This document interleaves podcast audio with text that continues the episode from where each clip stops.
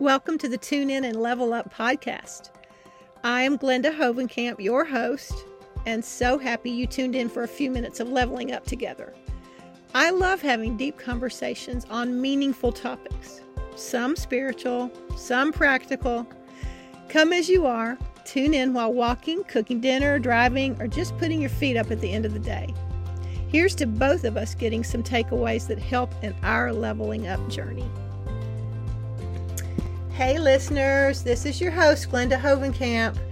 I am looking for a new list of guests for upcoming podcast episodes. I know you have some heroes in your life, some who are serving others, helping them to level up, some who have leveled up themselves. Would you be so kind as to refer them to me and suggest that they'd be a good guest on my podcast? Or provide their contact information to me and I will reach out to them. Thanks so much and thanks for listening. Today, my guest is Mandy Alexis. She opens her heart to us and, with complete transparency and courage, shares how she was a cocaine user for many years and even a dealer but today she is leading a clean life, productive, happy, and healthy. Find out how she did it. Stay tuned for Mandy. Good morning, Mandy. How are you? Good morning. I'm doing great. How are you? I'm great. Thank you so much for joining me on Tune In and Level Up. May I ask Thank you for having me. Thank you. So I know where you are now you look so healthy, you look happy and productive, and you've shared a little bit of your story with me. So I know that's a fact, but that wasn't the case 16 ish, maybe 19 ish years ago. So can you please share for our listeners what life was like for you all those years ago? Okay, what brought you to this point? Sure, for sure. So um, I was a functioning cocaine addict for 16 years. Um, and so I'm actually just over three years clean now. And, um, but my journey with drugs did not start then. It started way before then. So it would have been back when I was 12 was the very first time I um, started using marijuana or trying marijuana. Then it quickly changed into um, drugs like mushrooms and acid and ecstasy by the time we were like 15, 16. And then, of course, we're experimenting with alcohol during all that time too. Then by the time I was 19, then we started going to the bar and then it was cocaine. And that became like my drug of choice for many, many years. Um, and yeah, so that had been my life for basically all of my life. And now I am a completely reinvented myself in these last three years and I'm completely different. Uh, my life is different. And yeah, it's, it's, it's wild, like how much I've been able to change over these past three years. I am, I have a softie when it comes to success stories. And I love transformation stories that end happily and your yours is not over but you're in the you're in a part of your life that it just looks so full of promise so when you say you were a functional cocaine addict or functioning what do you mean by that so i was still holding a job um, I, I was like you know progressing in careers later. I was volunteering at places. Um, you know, I was maintaining relationships with my family um, and things like that. And it like, it just, I was able to be in society and like do the do the steps that like you know we're we're meant to do. Um, and so I didn't see it as like a problem really at first for many many years because I was still, as I said, functioning at like you know. Um, and actually, if we backtrack a little bit, I did actually um, deal cocaine for about five years out of that 16 years, um, which was also a wild experience in my early 20s, you know, having, I didn't have, I didn't work for a couple of those years and, you know, having mad amounts of drugs accessible to me. I was traveling whenever I wanted to. We had like a very nice high rise apartment and like on a swanky block. Um, it was a very different, different life. Obviously, it wasn't a healthy life to have all these things, but um, it was very different um, the way I used to live. Mm-hmm. So, what created incentive for you to even want to change? Um, I started not liking who I was. I didn't like how my brain functioned. I didn't like the relationships that I had. Um, you know, they're they're they're obviously some of my friends were in the same circle, and so the way we would interact with each other, the way, you know, it was it like we would see the world was very messed up because we were always messed up. Um, so obviously there was some like there was love between us in these relationships, but they were also very dysfunctional, right? Like it was um and i and i honestly i didn't like the way i started to feel like my i i felt like i was kind of losing my mind and um i knew that if i wanted to have like the life i really desired i was going to have to let go of everything that i have known basically forever mm-hmm. and so uh, would you say that it was your addiction and your desire to be able to afford the drugs that that drove you to deal?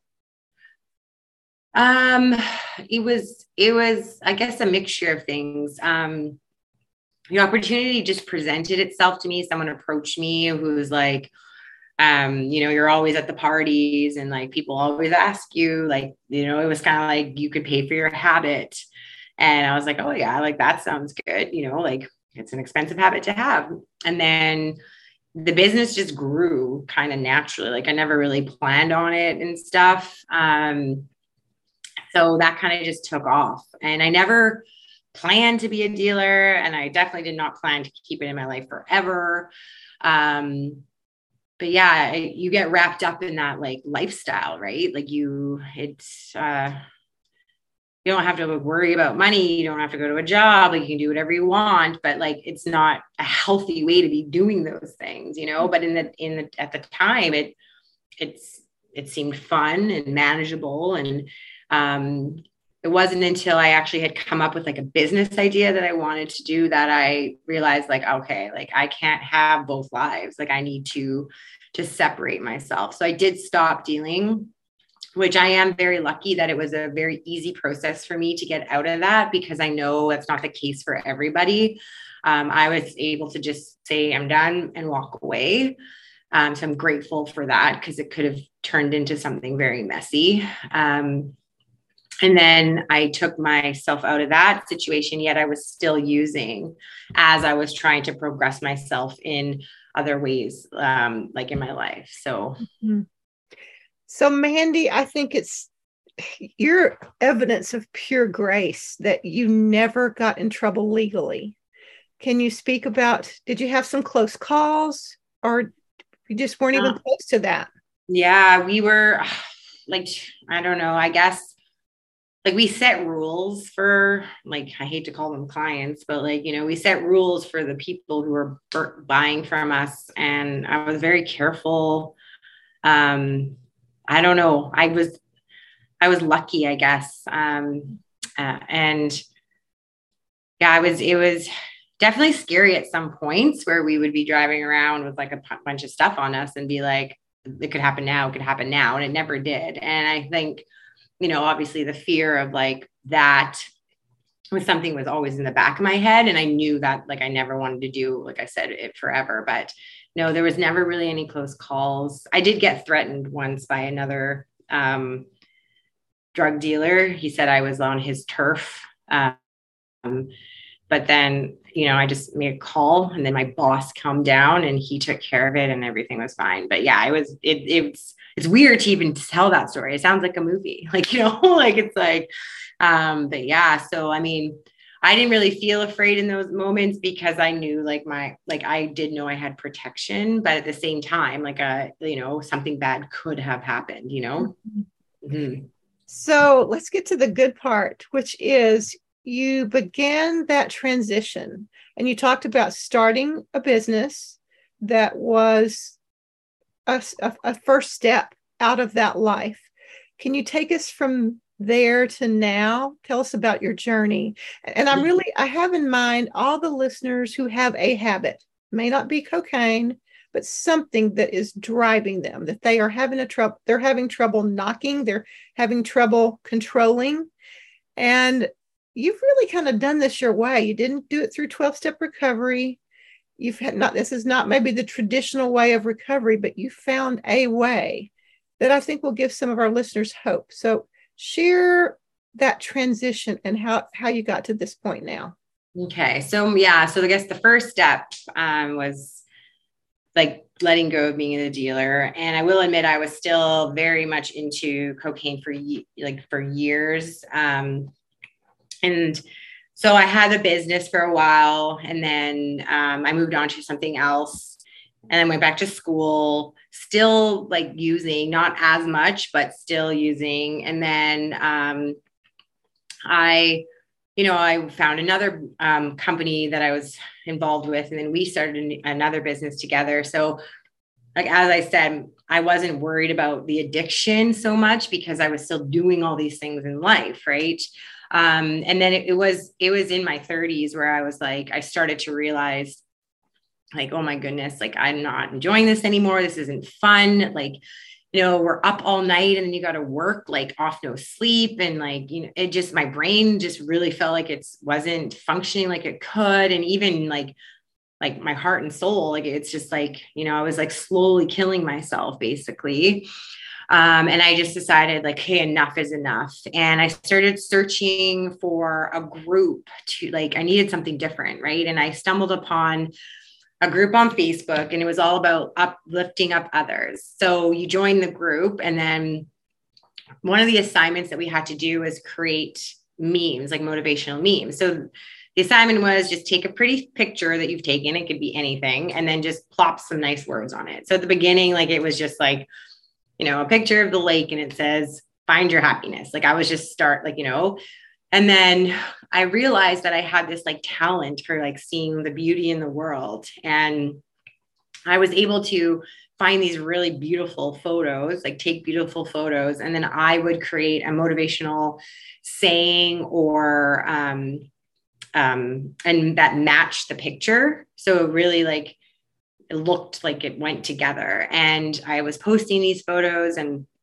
I was getting a lot of really awesome feedback and people just saying like, I really needed to hear this today. And like, oh my God, this isn't exactly the message that like was that spoke to me. And it really inspired me to keep getting better because I was like, people need other people to help lift them. And I want to be that person. So me being a part of that group was the first thing, me creating this motivational art. Um, and now I sell it. I have a website, Mandy Alexis Motivation, where you can buy them on canvases and wood wood panels and we're starting a line of like notebooks and everything. So that really was like the first step of me being able to to um to get out of that life was the fact that I knew I was helping other people. Mm-hmm. Which is very powerful. People know that, you know. um so yeah, so I did dabble a little like I fell back a little bit after that finding that group. Like you know, i'd go months and then i'd fall back and then i'd go months and i'd fall back but i was still pushing myself. And then i actually met someone and we found love and you know things were progressing. And it was the it was just the way he loved me and the support he gave me. And i wanted to be the woman he deserved and the woman I deserved. And it was just like as cheesy as it may sound, like this love, like inspired me to want a better life to for myself, for him. Like me and him are no longer together, which is totally fine. Like I see that that was his purpose in my life to give me that love I needed to love myself enough to just keep going. Right. And yeah, I I just I did it. I just kept separating myself from more and more things like friends, jobs, um, outings, like I couldn't really do much because everything was involved drinking or drugs. Like we, like, you know, I'd go bowling. We would be doing rails. Like it was what, like everything. Right. So I did have one friend who was super supportive and she was not in the party scene and she would call me up and we would just go for walks or ice cream. So it is important to have a community or have people eh, doing it alone. It's like humans need need connection, right? But I had to let go of everything that I was, everything that I knew, um, all, all these friends, and really just start again and and i did i have a whole new group of amazing friends i started a business two years ago and I, i'm doing extremely well. It gives me time freedom. I work from anywhere. I just recently moved to costa rica. I can do my job from there.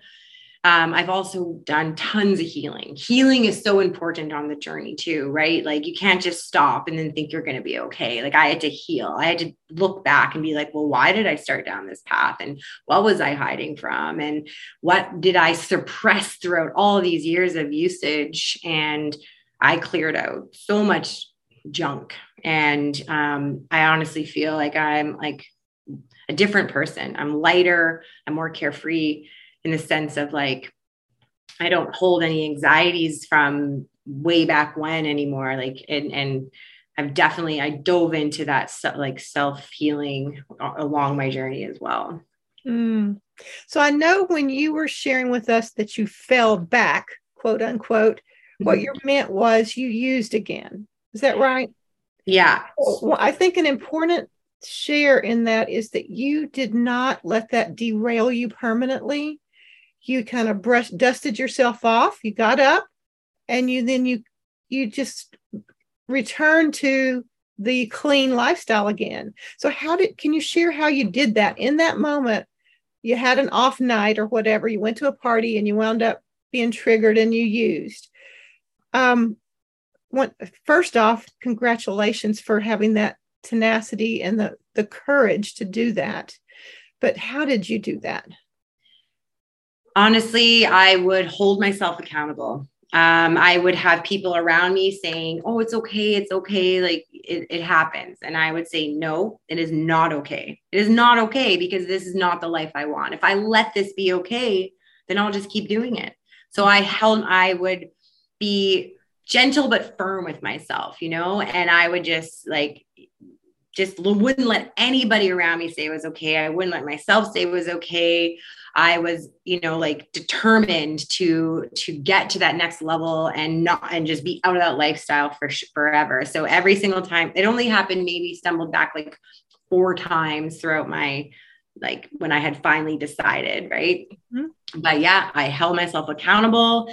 I would you know, separate myself even more. I'd be like, okay, like clearly I'm not ready to be in those scenes. Like I looked at the patterns and yeah, I I just made sure that I was very careful with who I spent my time with and you know what I was doing and I would very much I would like journal about it. Like I wanted to make sure that like I was getting all my emotions out and understanding myself, understanding my surroundings. Um, I would continue to go to healing sessions, especially like, you know, to make sure that, you know, I'm keeping on top of taking care of myself in in more empowering way. Um, so yeah, that's what I would do. so what's it like to be clean? What's your it life is, like now? Tell me what what what's your life like? It's beautiful. Like honestly, it's it's so intense to me um to think like I was that person for so long. Oh, I'm going to cry. But I don't remember I don't really remember her. Like it just it feels like it feels so freeing. Like and it's like I have my whole life ahead of me and I can just the fact that like I could get out of that, like I know I can do anything and anyone can do anything. We all have the power within us. We are we are magical beings, we are powerful beings and we can escape lives that we are not happy with. We are not here to suffer. I do not believe that we're put on earth and here to suffer. Yes, we need to go through challenges and we need to go through pain and everything, but we're not here to just survive. We're here to thrive and we we have it within us to do so. Mm. can you share your daily practices that support your health and well-being now? Yes, yes, I can. So, um, I always start my morning with listening to some type of like and meditation, or I do like affirmations. Like I always start my getting my brain to a positive state. Um, it's very important too because when we first wake up, our brains are most like active in the sense of like what we're taking in. So if we're picking up our phones and looking at like negative news, well, there's your day, like you know. So I always make sure to start off positive. So I am affirmations or gratitude um, video and stuff. Um, I drink lots of water, to be honest. That's very important to me. Um, I work out. Um, I practice. I do tapping exercises. I'm not sure if you're familiar with that tapping. Yeah, exactly. Yeah, to help with when I'm feeling a little anxious or frustrated and things like that. I'm constantly trying to learn new things, keeping my brain very active. So um, I listen to a lot of podcasts to learn about things and very much into in tune with my spiritual side. So I do different healing modalities when it comes to um, energies. So I've done do crystal healing, I've done Reiki, I've done bars clearing. Um, one of my like like one of the bigger healings around that have helped me was like it's a it's a deep energy healing where um, you go back to like when you're like talk to your child self, like yourself now, talk to your child self and really help like clear those out. So whenever anything comes up that I'm not sure where it's coming from, then I do those types of healings. Um, I make sure to spend lots of time in nature.